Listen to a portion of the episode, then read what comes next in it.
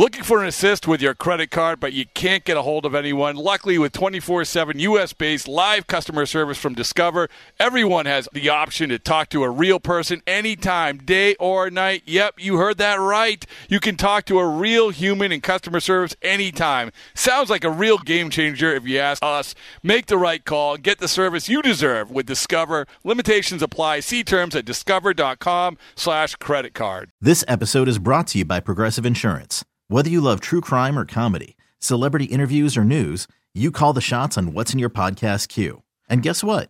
Now you can call them on your auto insurance too with the Name Your Price tool from Progressive. It works just the way it sounds.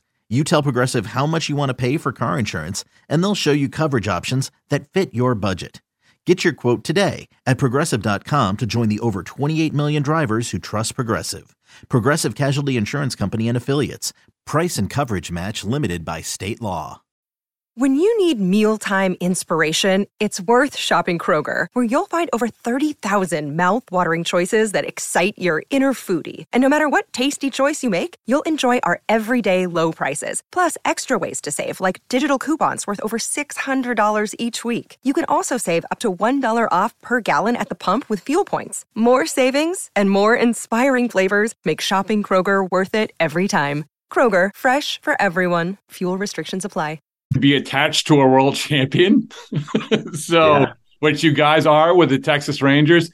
Uh, before we get going about a ton of stuff, let let me just take me through sort of the evolution of Four Rings and and also how it, it manifests itself in like in I guess the most recent example in terms of the Rangers. Sure. I mean, I I'll have to be a little guarded on what I could talk about as it regards to the Rangers or any client for that matter. But yeah, when I left the Mets, um, you know, prematurely from my perspective, not how how I wanted things to really end there. Um, I had an opportunity to think about what was next for me. Did talk to you know every year I talk to baseball teams about potentially going back, jumping back in full time. Um, but really, for the previous my last three four years at the Red Sox, I had been kind of getting an entrepreneurial itch and thinking about starting some sort of business on my own. Um, I didn't know what that would be. So the situation I was in after the Mets kind of forced me to think about that more. And th- I felt like, okay, what are the kind of, I had to think about what kind of things come up a lot for teams. And, and the more I thought about it, it was just like, you know what, I, at my core, I've always viewed myself as a problem solver and someone that's resourceful. So I decided to start a strategic consulting business for sports teams where I basically want to help general managers and other staff members with whatever they see as their biggest issue, their biggest challenge. You know, what are the things that keep them up at night? And any person I've ever known at a high level of baseball, there's always this kind of level of paranoia that they're missing something. uh, so that's what I wanted to help with, right? Is where where are we weak? Where do we need to get better? How can we kind of improve these certain processes? And it's really about the processes under the hood. In baseball, I can help with the player pool if they want my thoughts on a trade or on a free agent. I can't do that in other sports, and I do work with other sports teams outside of baseball, uh, which is really actually very fun and interesting for me because it's a whole new world. And I always enjoyed when I worked in baseball talking to people from other teams because there was always something I'd learned that would get me thinking about how it could help teams that I worked for.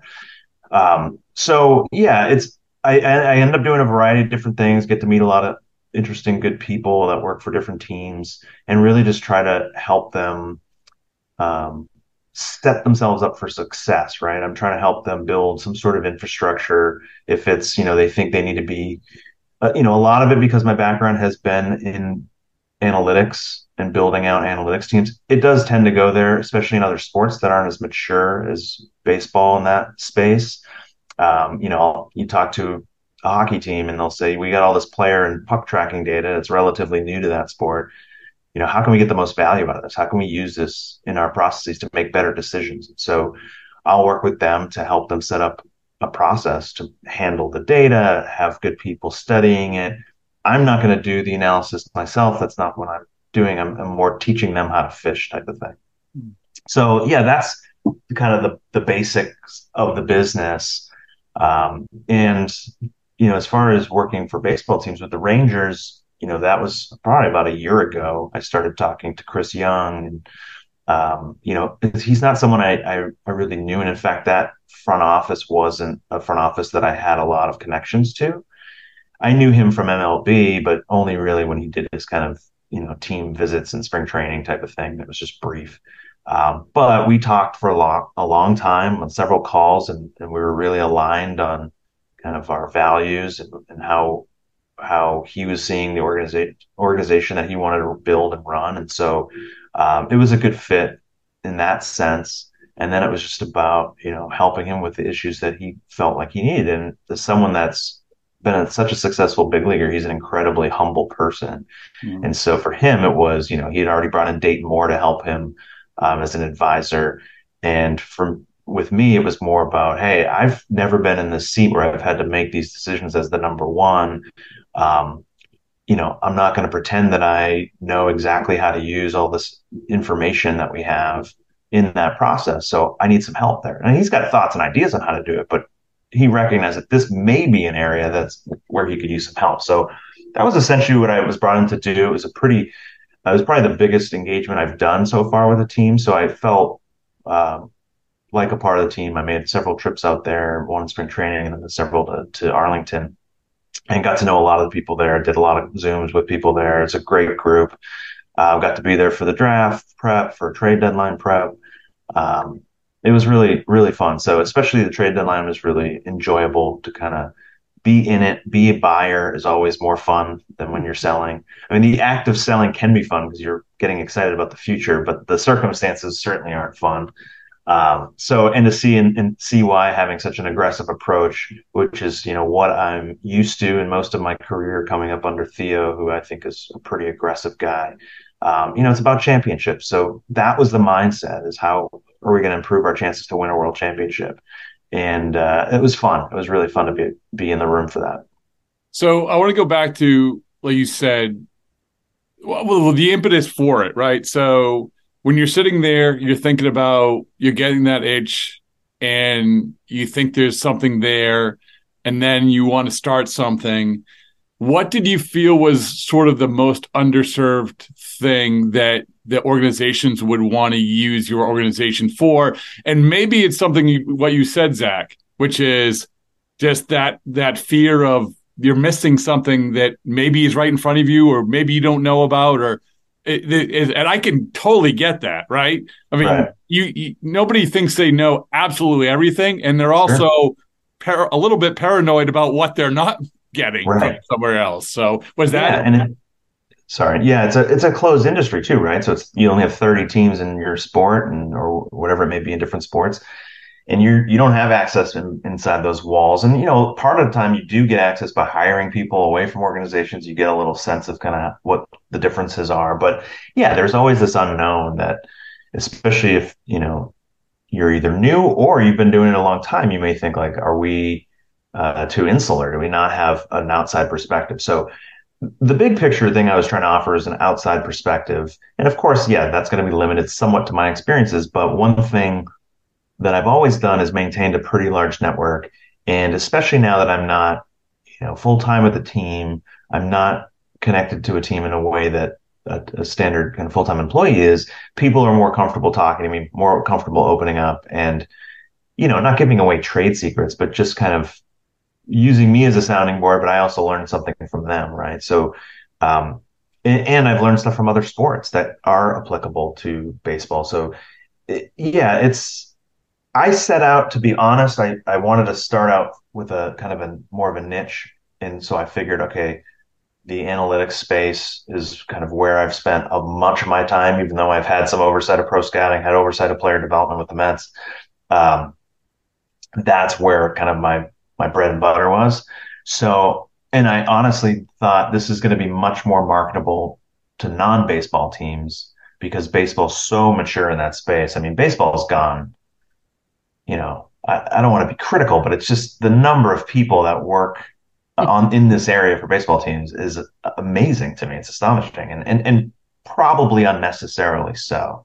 Um, because getting larger can help you in some ways, but also creates a lot of other issues and challenges that you have to deal with. So uh, there's trade offs there. Um, but you know, you look at baseball where the average team has 23 people focused on, you know, their analysts, their software engineers, their data engineers. Now you have biomechanical engineers. So you have these analysts and engineers, and the, the average team has 23, which is amazing. And you have a range from you know around 10 to you know 40 something. Um, you look at other sports, and in the, the next highest is an average of five, and so yeah, so it's and I and I get it. Baseball's also a much larger scope sport. Like lots of minor league teams. I think the most comparable thing is maybe like a you know a soccer team, right, with the academies and kind of the different levels of teams that they have. Um, so I get like an NBA team is much smaller roster, much smaller player pool, a two round draft, uh, one development team. Like it's just a very different scope. So I get that it should be smaller to some degree, but it's probably too small. So a lot of the sports, you know, when I, I worked with a hockey team and found that hockey teams tend to be about 15 to 20 years behind where baseball is in this area. So I wanted to help them think through their, you know, the answer isn't not every team is just going to invest the resources and hire 20 people. Um, so to me, it's how can I help them get to where they want to be, which is making better decisions by utilizing information kind of efficiently and to the best, you know, help getting the most out of it without just hiring 20 people and then waiting however many years it takes to actually get the value from that. So it's being creative, it's being resourceful, um, it's helping them in some cases hire people because I've done a lot of that, um, or helping them, you know, create a talent pool to, to at least choose from or identify where places they can do it, what, you know, on their budget, whatever that may be. You know, teams vary in that way. If there's new technologies and tools to help them kind of figure out what's right for them rather than just let's, you know, just buy this thing and, you know, without a plan. So it's really trying to help them think through, know, what they're actually going to try to do as a, as a sports team? Like, what are we? What What are the benefits we're trying to get, and then how can we actually get it? Rather than everyone's doing this, let's just do what they're doing. Um, you know, so that was really the start of what I wanted to do. But the more conversations I had, I realized this could be a broader uh, business because there's it might not be that's where the biggest concern is. It might be you know, I've talked to one team where it was like, you know, our professional scouting, I feel like can be better. Um, I don't think we're getting the most, the best looks or the most looks, or it's not efficient. And so even just kind of like this operational type of analysis to figure out how can you get the most, you know, the looks at the most important relevant players to your organization, given where you are in your kind of win cycle, where you want to be. So you're prepared for your trade deadline and your off season better um, things like that I've, I've helped people with as well. So it's funny. I remember I had a conversation with you at a picnic table in Fort Myers, and I think it was, you know, maybe it was Dombrowski first or second year, and um, not first or second year, but you know, certainly somewhere in the Dombrowski era, and the and the the narrative was, oh, Dave Dombrowski, he didn't have a lot of analysts, and and I remember you saying like like we know we we actually added some analysts um, to the equation, whatever year that was. Um, and I remember you also saying, I think you said, "Hey, listen, you know, are we at the where the Rays are? No.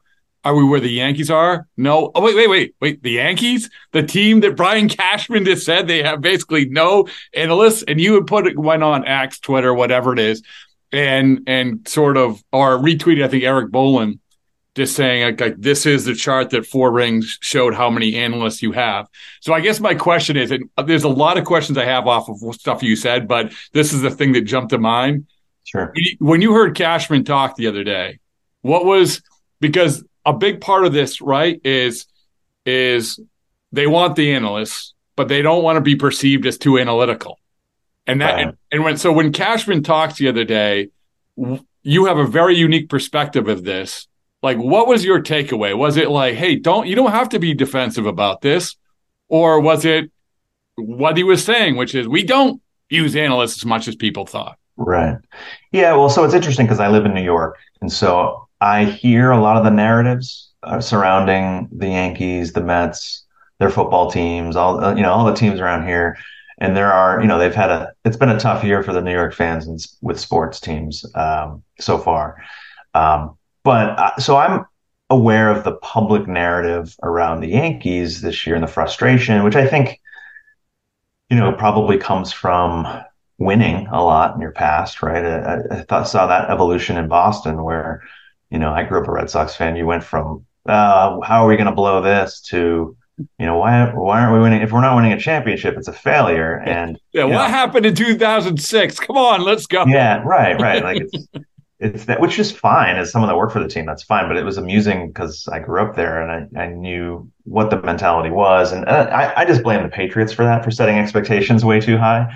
Um, but you know the yankees have set the bar really high and brian cashman's been a big part of that. And his record as a gm is outstanding um, yeah, so to hear that, one, my first thought was, oh, did I get the numbers wrong? Let me go back and check my chart or my information. So there's two things that can happen there, or a couple things that can happen. Is one, I may define things a little differently. So my point of doing those numbers isn't to say, okay, here's your media guide list that you call your analytics team, and that's on, the only people I'm counting. Analytics in baseball has become fully integrated with many organizations. So you may have people that have come from that background in player development, embedded in scouting, whatever it may be. I'm trying to capture all the people that you have that that's kind of their skill set and their background. Um, and so there's probably people that you know they do not they have people that they call quantitative analysts there. Um, and then they have a lot of other people that have the word analyst in their title I do research the people before I include them. So there are some people that have research have analyst in their title at different sports teams that I actually don't count towards that because I go and look at their background. It's like, yeah, this is someone that's a smart person who has feel for the game, who probably sees the game well. And so they're analyzing it much like almost like a TV analyst might be called an analyst, but they're not, you know, a statistical analyst or, you know, doing uh, sophisticated things um, like techniques and mathematical techniques. And so I may not count that person, whereas there may be someone that doesn't have analyst in their title that I am counting because I, I know their background or I've researched their background and found like, this is the path that they've been on. So this is kind of their core foundational skill set. So I'm going to keep counting them. I think the point I do that that is to kind of capture, um, you know, how many people they have, but also be comparative and kind of compare apples to apples. So you know that's part of it is he probably has a lower number than i do. I didn't look to see you know if you only looked at people with the title quantitative analyst do they have the second smallest team in the AL East? i didn't look at that. I don't actually think you know i did look at if they are analysts and not software engineers not biomechanical engineers they still were second highest in all of baseball with about 24 people i think. Um, so I don't know where he was coming from with those numbers. That you remember, New York also is one of the unique teams that they have people in New York, and then they have people in Tampa, and they have a substantial number of people in Tampa. So maybe he's only counting the New York people. I don't. I don't really know. It's his operation. He knows way more about it than I do. Um, and so you know, I just want this. This is how I account for it, and you know, I know with Erik retweeting that, and it, of course, caused the stir of like, well, he's lying and I doubt that was his intention. Um, hey, I appreciated the emotion of his rant. Um, I get the frustration I can imagine given how much success never having a losing season. And, uh, you know, I come from an organization, yeah, we won more championships in the same time period, but we also had a lot of last place finishes. We were kind of a, an odd roller coaster. Um, so I get it. I get his frustration. Brian Cashman's been in the game a long time. He can get away with maybe having a rant like that than other people. So uh, I enjoyed it. It was very entertaining. well, well, I mean, it was entertaining, but it also it's it's this, and this is another big part of this. It's almost like a cliche. It's the I don't want to say defensiveness. I mean, being defensive about it, but yeah. but it, Zack, I mean, we we've gone through this a million times about yeah, this is why you have analysts. This is why you have information. Yeah. But it's such this black and white issue. And, and, and I come back to, I remember when Moneyball came out and, you know, everything became so black and white scouts right. versus stats, you know, and, right. and it feels like we haven't gotten past that. And this is sort of like, this is the latest example of it, right? Yeah. Yeah. And that was the part of it that kind of I was taken aback by was, you know, do we still need to do that? Do we still need to be defensive about that. I mean, most people, regardless of what their role is in a baseball operation, get it at this point that there's a lot more people. Front offices are bigger than they've ever been. These analytical teams are are enormous. Um, you walk in, you don't know who anyone is. You know, there's a lot of that that goes on. Um, and but they get why you have analysts. Um, I do think what unfortunately contributes to those kind of narratives or even straw man arguments that this is this this versus that that is because some teams and it's not the norm have have replaced or have gotten rid of you know their pro scouting department and or have gotten really lean in scouting and heavy in analytics. And so you know anytime you start reducing the number of jobs in an area like i get why that narrative might be uh, a perceived threat i think those teams that do that are missing out because you know I, been, I get asked this a lot by people where they say, you know, with all the analytical investment that teams are making, it's getting really hard to get a competitive edge because everyone's got models for the draft and, you know, putting dollar values on players. Like, how do we actually make deals or, or, or draft? You know, the draft board, it seems like everyone's drafting off the same board these days. And to me, uh, you know, I agree that everyone's getting pretty much the same quantitative information. And yes, there's some different analytical statistical modeling techniques that you can use that might be better than others, but that's not that big of a difference.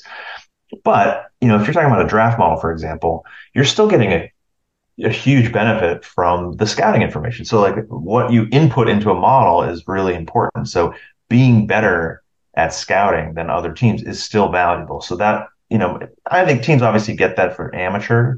I think in professional, it's true, especially of young players and the minors, when you're in a position that you're trying to acquire young talent. Um, you know, your models are often only as good as your scouting information as well. So you need, you know, that's data too, right? That's qualitative data. So you need your quantitative and your qualitative to be really good. And you need to know what they're, you're talking about people. We're not talking about stocks. We're talking about human beings. So understanding the person that you're acquiring into your organization or trading away, you know, understanding how they, you know, are as, as people, their makeup, how they learn, if they're young players, how they adapt, all their athleticism, they're kind of projecting physically on them, projecting mentally on them. All those different things are really important and can't be captured uh, quantitatively most of the time along those lines, you had a front row seat for the evolution of that, right? I mean, yes. this is another thing we talk about is fine, you have the information, but you have the human beings. How do you get the information, the, the human beings, and how do the human beings accept the information? Mm-hmm. And I would imagine, you know, those not even the early days. I mean, even going through, you know, the teens with with the Red Sox and it's, hey, let's sit down, let's explain this, and it's still that way. And this seems to be sort of the great white whale when it comes to running teams, uh, having the right executives, having the right managers. What's your perspective on where that stands now and how that has evolved even in the last couple of years? I think that has evolved quite a bit, although I would say that there's still a lot of opportunity to get better in that area. And, you know, when when Chaim Bloom came to the Red Sox, you know, I told, I told, he asked me kind of where this, what, what's the current state of things analytically with the organization? And I said, you know, we're, we just started to add some more analysts in the last few years. We're starting to really invest in this area. We, we kind of, you know, in the early days, 20 years ago, we were a little ahead of the curve. Then we just kind of stagnated and, and, kind of fell behind a little bit as other teams invested heavily in that space. And we had just started to kind of recommit and reinvest in that area. Um, and I said, but we hadn't yet really bubbled enough of that information and value up to the people, you know, that need it to make our organization better, whether that's coaches or decision makers in the draft. We were just starting that part of it. And so that's an evolution that takes some time, right? It's you know, making sure everyone's on the same page. It's, you know, you hear the word collaborative all the time. It really truly is, has to be a collaborative process and collaborative processes can be difficult to kind of iron out the kinks. And so, you know, I told them, I feel like we have some pretty good under the hood. We have some good analytical tools that, you know, we probably only had for some of them for a couple of years now because we just started to add more analysts. So they'll get better over time as well as we continue to iterate and make them better with each new version. But they're better than what we had before we did this. Um, but where we're really behind is in implementing these things and integrating them into actually making players better. You know, having those conversations. We had some smart people uh, in uniform um, in PD or in the major league uh, clubhouse that could do that, but it was still relatively early for them too. It was still kind of a new thing. The knowledge was evolving as well, which is always a risk that your messaging becomes inconsistent as you continue to learn new things. And maybe one thing you thought you learned as you continue to study it maybe wasn't as true as you thought. And so you, you don't have to backtrack, but you just have to adjust your messaging. The I I would say I always say the the Tampa Bay Rays are kind of the platinum standard in all of sports analytically, not because I think they have the best analysts and tools, although I'm sure they have great people and great tools, but because they've had a consistency of leadership going back to when Andrew Friedman got there, 2006, um, or took over, I should say, as as the head of the baseball ops. Even when he left, they promoted internally, so their philosophies and their processes have been very consistent for a long time. And so that's where their biggest advantage is. They're a well-oiled machine when it comes to finding insights within data and information and then actually acting on them in a positive way. They do that really well. It's an it's a tribute to the people that they have there, but also the fact that they've kind of worked out those kinks. They've evolved and they're ahead of the curve in that area and they can remain that way as new things come along too.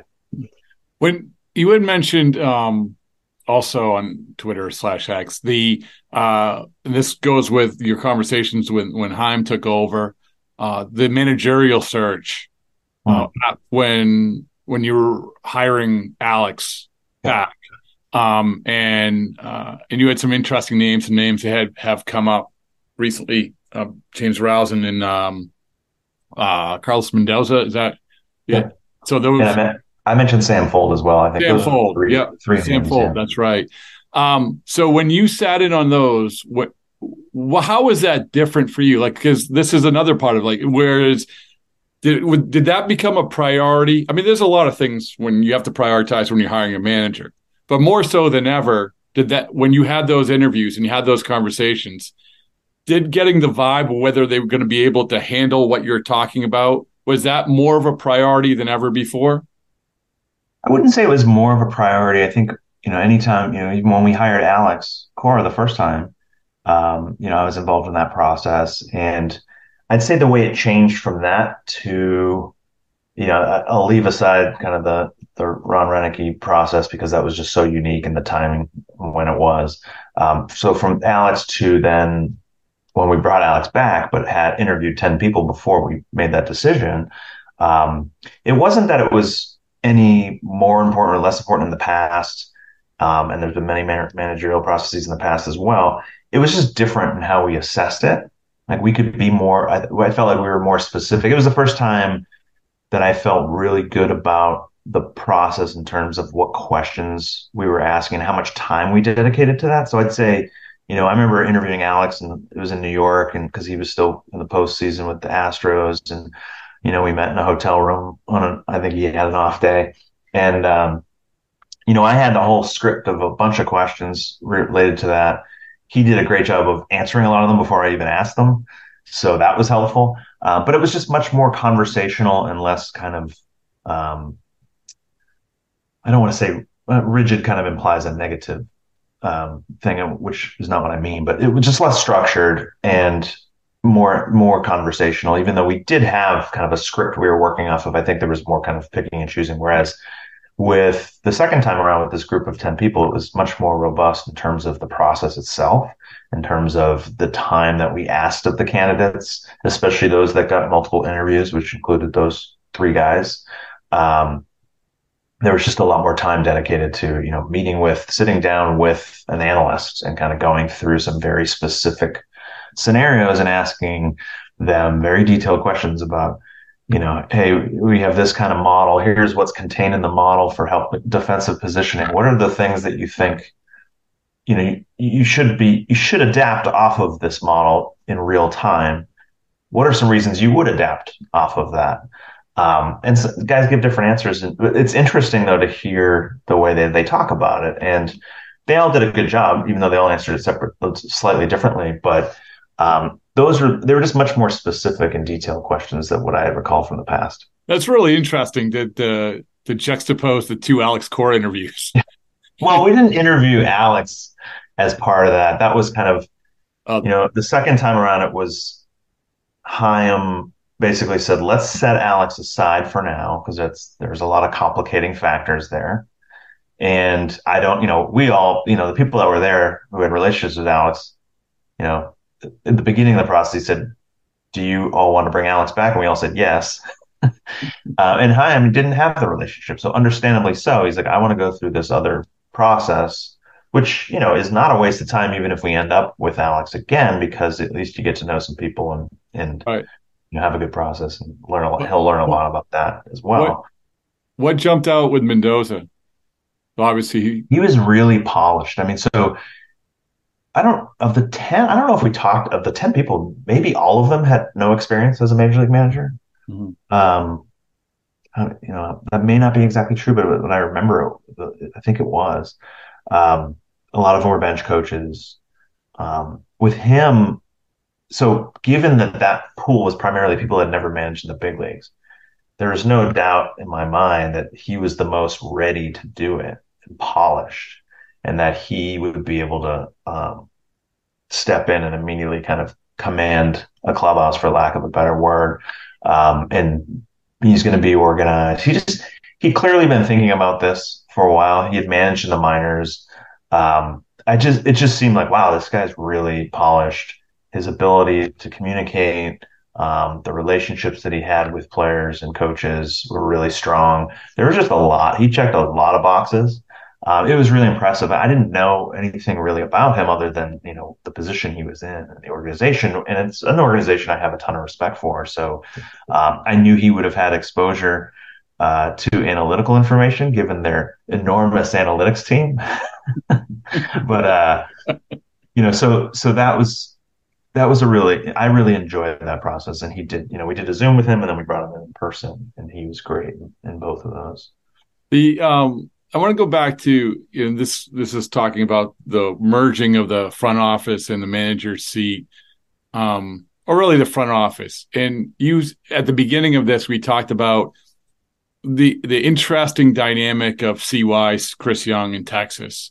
Yeah. Um and and how he approached this. And I know that I've talked to people on the record, off the record, and one of the things they said they liked about him, especially heading into the deadline, was sort of that player perspective. Like he was open minded, but he had the player perspective of, hey, this guy's uh, his guy's numbers might be a little skewed, or or he might be dealing with this injury, but I know what that feels like, or whatever it is. Um, so I, I do want to talk about. I'm going to get to your, the the deadline deal you did with Business. In celebration of opening day, we've got a special episode of the Moth Podcast for you. The theme is baseball and the surprising ways it connects people. I gaze out at the players on the field, and then I, uh, I look over at my dad, and I, I realize that in the silence between us, that something has changed. It's like I'm seeing him for the first time. Two stories about baseball, family, and so much more. The episode's available right now. Subscribe to the Moth Podcast to make sure you hear it. Second, but I, I want to talk to you about your perspective of deadlines and and this latest deadline, which, like you said, you were somewhat involved in. Like, how did how did you view it? Did you is this one of these cases where because you've been around a lot of different people so I, I don't know if you learned anything, but what was just sort of your takeaway from being around this deadline? Yeah, I really hope I learned something from it. yeah. Uh, yeah. So I think if you're if you have a chance, a real chance, I think the Red Sox have been in precarious position for the last couple trade deadlines. So I, I, think that's a tough spot to be in. Probably the toughest spot to be in a deadline when you're like, are we should we buy, should we sell? But if it's, you know, you have a chance to win your division and, and win a championship, I think you owe it to your fans, your organization, your players, really everyone to give that your best shot without destroying your chances of having um, a good team going forward as well. But you only get so many of these opportunities. So, you know, we we know objectively that the odds of winning a championship are inherently low because it's a tournament and there's a lot and there's even more teams in it and so it's it's really hard Um, and baseball is a game that, you know, randomness can change things pretty quickly for you. So we know that to be true, but I still think it's important that you put your best foot forward. And obviously there's a limit to to what you're willing to do. Uh, like I said, you don't want to destroy your your you know talent pipeline for the future. But I also think sometimes what happens is people they, they almost get caught up in looking at their farm system in that moment without thinking that you know you're going to have a draft every year you're going to have you're going to always be bringing talent into the organization young talent which might be players you trade later it might be players that become future um, pillars of your major league team i've always viewed it fairly aggressively um, of you, you keep a fairly narrow scope of the players that you think are going to be those pillars of your future major league team. You you everyone talks about sustainability and building a sustainable winner. That should be the goal, right? Like we want to we don't want to just win one year, we want to win every year. So I get that.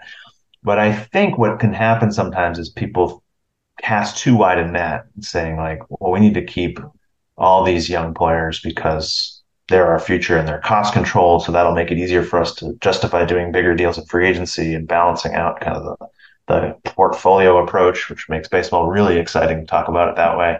um, so, yeah, I think what I learned, what you know, from from Theo, from Dave Dombrowski in particular, was kind of, you know, you identify your. It may only be three guys that you think these are going to be, you know, future Boston Red Sox, future uh, Texas Rangers. They're going to be key parts of our long term success.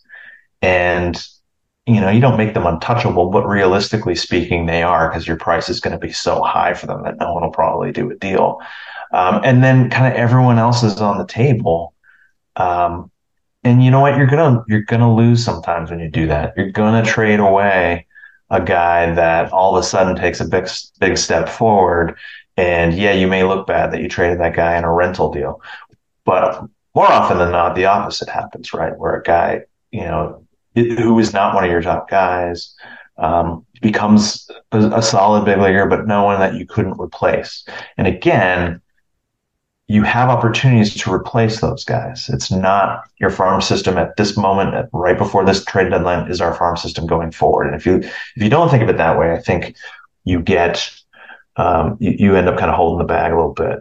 Um, and I also think teams look that they can get scared to make a move because nothing really one player doesn't move the needle in the sport like it does in basketball right? Like the sport's designed to limit the impact of an individual. You can only start 20% of the games as a pitcher.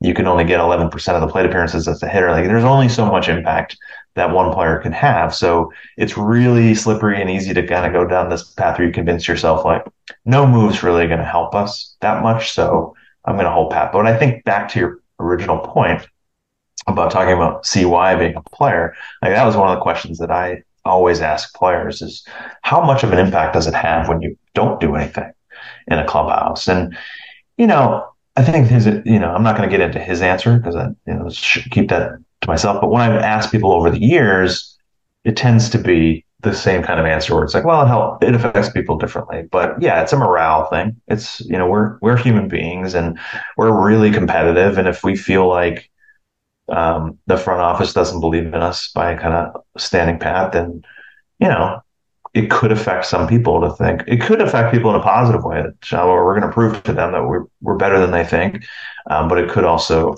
make them feel like well they don't seem to care. Why should I? Subconsciously, not consciously. They're all really competitive people though. So anyway, that's my long-winded answer. No, no, it's it's. I, I, think you hit the nail on the head, and, and you know, from the outside, I would agree with everything you said. So you had mentioned that on uh, Twitter the Baez thing, um, mm-hmm. the the story behind the story. The floor is yours. I mean, go ahead. yeah, well, I, I think with that, I totally understand when people look back. So the trade was about Javi Baez. We acquired um, Trevor Williams, and they also sent us cash, which was important at the time to keep us under the luxury tax, which was a mandate. Um, and we gave up Pete Crow Armstrong, um, who at the time, so if you look at it at the time, he was, I want to say publicly ranked as probably our fifth best prospect by the publications that do that. I'd say that was pretty consistent with how we viewed him internally. We liked the player, we loved the person, the work ethic, we loved the defense. I think there were we had questions about how the the bat was going to evolve, um, and you know we had a farm system that was pretty top heavy. Didn't have a lot of interest in kind of the middle tier, which is usually where you want to trade from to make deals. So, you know, we couldn't really get any traction there. And we had a four game lead on the division at that point, which is hard, hard to remember because things kind of fell apart fairly quickly for the team, uh, the last couple months. But yeah, we still had a four game lead in the division. It was pretty mediocre division at the time, which is also hard to remember because the Braves have been so good since then. Then and they ended up playing really well um, down the stretch. But I felt like a four game lead. We should we have to be buyers. Um, and so I was having a lot of conversations about different players, uh, and especially with the Cubs, having a lot of dialogue about because they were selling a lot of players. So we talked a lot. Um, and one point there was like this probably was like a seven player deal we were talking about that would have filled several needs of the team. One interesting dynamic that happened on deadline day was I got a bad report on the health of Jake DeGrom. Um, so that didn't stop us. That wasn't, I didn't look at it as well. We got to give up on the season. And as you saw, you know, the Rangers lost Jake DeGrom and ended up winning a World Series. So you, you, don't give up on the season when something like that happens. You still have a four game lead. It wasn't clear that he was going to miss the rest of the season, but I knew there was some chance of that. Um, so it wasn't great. So I kind of pivoted a little bit from away from the kind of more of the all in type deals and thought this is a player that fits us really well. And Doran had some health stuff We'd had some um, challenges on the infield. This he could play anywhere. Um, you know, the makeup was positive, especially if he's in a place where you're trying to compete. That people thought he'd thrive in the spotlight of New York, um, which he he ended up doing. So we did the deal knowing, you know, anytime you're doing a rental deal, you kind of know it's a negative long term, right? Like you're giving up a prospect, even if at the time Pete Crow Armstrong wasn't he wasn't a top 100 prospect. He was a good prospect. We liked him, but you know at the time it was like I think some publications viewed it as fair, um, given what we were getting in return. As fair as it can be, I would have viewed it as slightly negative long term. Mm-hmm. Um, to Pete Crow Armstrong's credit, and to the you know somewhat to the Cubs player development credit, he has I would estimate tripled his value since then and is now like some places listed as the 12th best prospect in baseball. That's prospect value. There's two different things, right? Like you've gotta what you contribute at the big league level, and then what your kind of prospect value is, which all prospect value helps with until it's realized value is trade value. Um, so if you look back at that trade in hindsight, yeah, it was a bad value trade. But if you look at it as you know, how did it affect the major league teams of both clubs? Well, that story hasn't been told yet for the Cubs. He still has to go and perform, and he will get an opportunity because he's earned that. On the Mets side, you know, Baez performed every bit as well as we could have ever hoped, offensively, defensively, base running. He brings so much to the table. He was outstanding. Performed, I think, very similarly to Cespedes did in their run to the World Series in 2015. Uh, Williams was really good for us. He was especially good for the Mets when I wasn't there the next year, which he had a year of control, and uh, he's put up he put up you know for two years a three something ERA uh, was really a, a key part of their depth situation there. So they got a lot out of those players that were there. And the story has yet to be told about what Pete's going to bring to the big league level. But yeah, when you look at it purely as a value, I know it looks like a really big negative trade. Um, I don't run away from that. Um, but I also, you know, I've had people tell me, what veteran executives say, you know, you need to focus on what you're getting more than what you're giving. I don't quite believe that. I'm not all in on that. I think you need to think about both. Mm. Um, but you know, it's interesting to look. The Mets pivoted this year. They traded for a couple outfielders. One of them is a center fielder. So to my point earlier about you still add young talent down the road. You know, maybe Gilbert is ends up being a better big leaguer. That you know these things, or Acuna, who we traded with Texas, may move to the outfield. I don't know what they end up having doing with these players, but they acquired some really good prospects and they both have prospect value if they want to make trades, and they may also be key parts of their next, uh, you know, great team. I think it's a great you know, and I heard I've heard that too before. Focus on, you know, what you're getting. Yeah, uh, we had a guy, a friend of mine, JP Ricciardi. You know, he said that's what he would tell Billy Beane. He's like, focus on what you're getting. And um, and I think to your point, if, as everything in baseball, the truth probably lies somewhere in the middle when it comes right, to yeah. those sort of sayings. Um, you also said you you also a big propo- or uh, advocate, proponent, um, supporter David Stearns and, and his hiring. Just in, in a nutshell, like what what do you like about? So I didn't know David until recently. Um, you know, I said hello to him at industry meetings, but never had a real opportunity. Always heard great things about him as a leader, as someone to work for. Uh, you know, the culture he creates. Obviously, he's a very intelligent guy. I've known that about him since going back to his um, commissioner's office days. Um, but I didn't really know him. We did talk before he ended up with the Mets. He's doing his due diligence. He's making, I'm sure he made a lot of calls and talked to a lot of people, but he did reach out to me, uh, you know, to, to kind of learn about my perspective on my experience there. Um, and so we talked for quite a while. Uh, I got to know him better. Uh, it was, I really enjoyed the conversation. He, he's just, there's just a lot of things. Again, as I mentioned with CY, like I have a lot of alignment with him, with David as well, in terms of the kind of organization he wants to build, the kind of culture he wants to have, um, how he wants people to work, those types of things.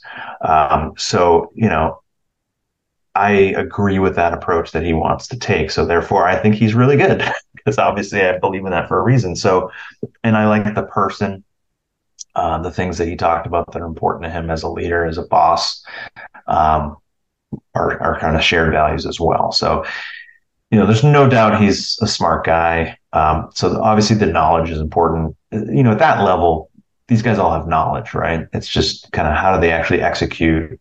Um, and I think, you know, the challenge for any time you go from a smaller market to a big market, the challenge is going to be, you know, how do you adapt to that? I remember hearing Andrew Friedman on a podcast say that he thinks it's much harder to go from small to big than big to small. And I think that makes sense. I mean, I've my only small market experience has been consulting with the Pirates. Um, and so I got some insight on, on, on that. But I think it makes sense because when you go to a big market, you're not narrowing your focus, right? When you go, I remember when Jed Hoyer went to the Padres from the Red Sox, and he said, in some ways, it's easier because I can eliminate a whole pool of players that we cannot. You know, this is back when the Padres didn't spend like they spend now. Um, we can eliminate a whole group of players because we can't afford them. So we can really drill down and narrow our focus, not have to have as many balls up in the air, as much uncertainty as, as a big market team may have. And that was kind of what Andrew said too. It's like I now I'm in on every market. I I have to be on. We're the Dodgers that we can do it, so we have to do it. So it's just widens your scope. And so I think you know that's going to be the challenge for anyone. And it's David's case going from Milwaukee to New York and obviously with the resources that they have with the Mets, um, yeah, there's there's no one that you can't acquire. Um, it doesn't mean there's no limits, but you need to make it. I think it just makes a lot more. There's a lot more decisions that are on your plate, and you know, I'm confident that that's not going to be a, a difficult transition for him. And you got me fired up. I love it. you do. It's like this, this is great. It's good stuff. I really appreciate it, man. I really appreciate it. It's it's uh it's it's great to see you. It's great to see you know the stuff that you're doing at Four Ring Sports Solutions, and and um and it's just good to talk about this stuff because I think that you offered insight, which I think is so unique and and and not only unique because of where you are now and where you've been, but uh, to something you said early on, which is all these different people that you've talked to and dealt with and even when you were with the red sox i mean we we know that there was different iterations of right. uh, and then and and then you know the mets and then you know four rings and and the organizations you're dealing with now even outside baseball again like this is if it baffles me how other m- media entities let's just say doesn't li- don't listen to the the things that they cover. Like when you're talking, I'm thinking, oh man, like well, all this stuff is good stuff. It's stuff that should be our guide. So I don't, right. you know, yeah, yeah, no, I mean, as you can tell, I'm passionate about talking about stuff. It's fun. It's interesting. I actually went through recently and counted how many former or current general managers or number ones, they're either presidents, CBOs, general managers, whatever the title is, but the number ones of a that were at one point of a baseball operation. I worked with 16 of them. Mm-hmm. And that's pretty amazing. And I think you know, going all the way back to Bill LaJoie, who was the GM of the Tigers in the 80s. Um, and I've learned something from all of them. And so, you know, what's great about this opportunity now is I get to expand that into other sports and have really interesting, fun conversations with people that have had similar experiences. We have some shared, we, we kind of all know the life of working in sports operations. It's the same in every sport.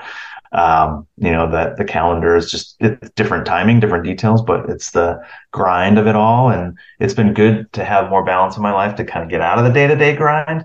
But I also enjoy helping people kind of navigate through that. But you know what? It all comes back to Bill LaJoie, because every time Bill LaJoie's name is brought up, I remember Theo um, in the uh, the cult classic book Chasing Steinbrenner saying when he's talking about hiring Bill LaJoie, and he said he has a strong desire to kick ass. And I'm like, that is there's the common theme, right? Yeah, yeah, and and that's I love Bill LaJoie. Um, he was great. I learned so much from him because I knew nothing about scouting when I started, and um, not to say I'm an expert on scouting now, but just the way he went about it, and then to see kind of in hindsight like how right he was about a lot of things, even though you know it, just his experience. But he also adapted. I mean, this is a guy that was up there in years and we're you know asking scouts to do more with computers than they ever had in their jobs before and he just adapted and you know kind of went with it and realized this is you know where the game's going but he wanted to win and he was competitive and I, i'm very grateful that i was around a lot of people that just had that desire to as you said kick ass and um, you know especially a lot of people from boston being there when i first started and having you know, that thing that was relatable to all Boston fans of like, we're ending this, we're winning this damn thing. And we're not going to rest until we, we do. And then even then we're not going to enjoy it. We're going to keep going and get to the next one. And, and that was just what was really fun about growing up, uh, in the Red Sox organization. Well, I appreciate you taking the time. Really, really good yeah. to see you, Zack. Yeah, it was good to see you, Rob.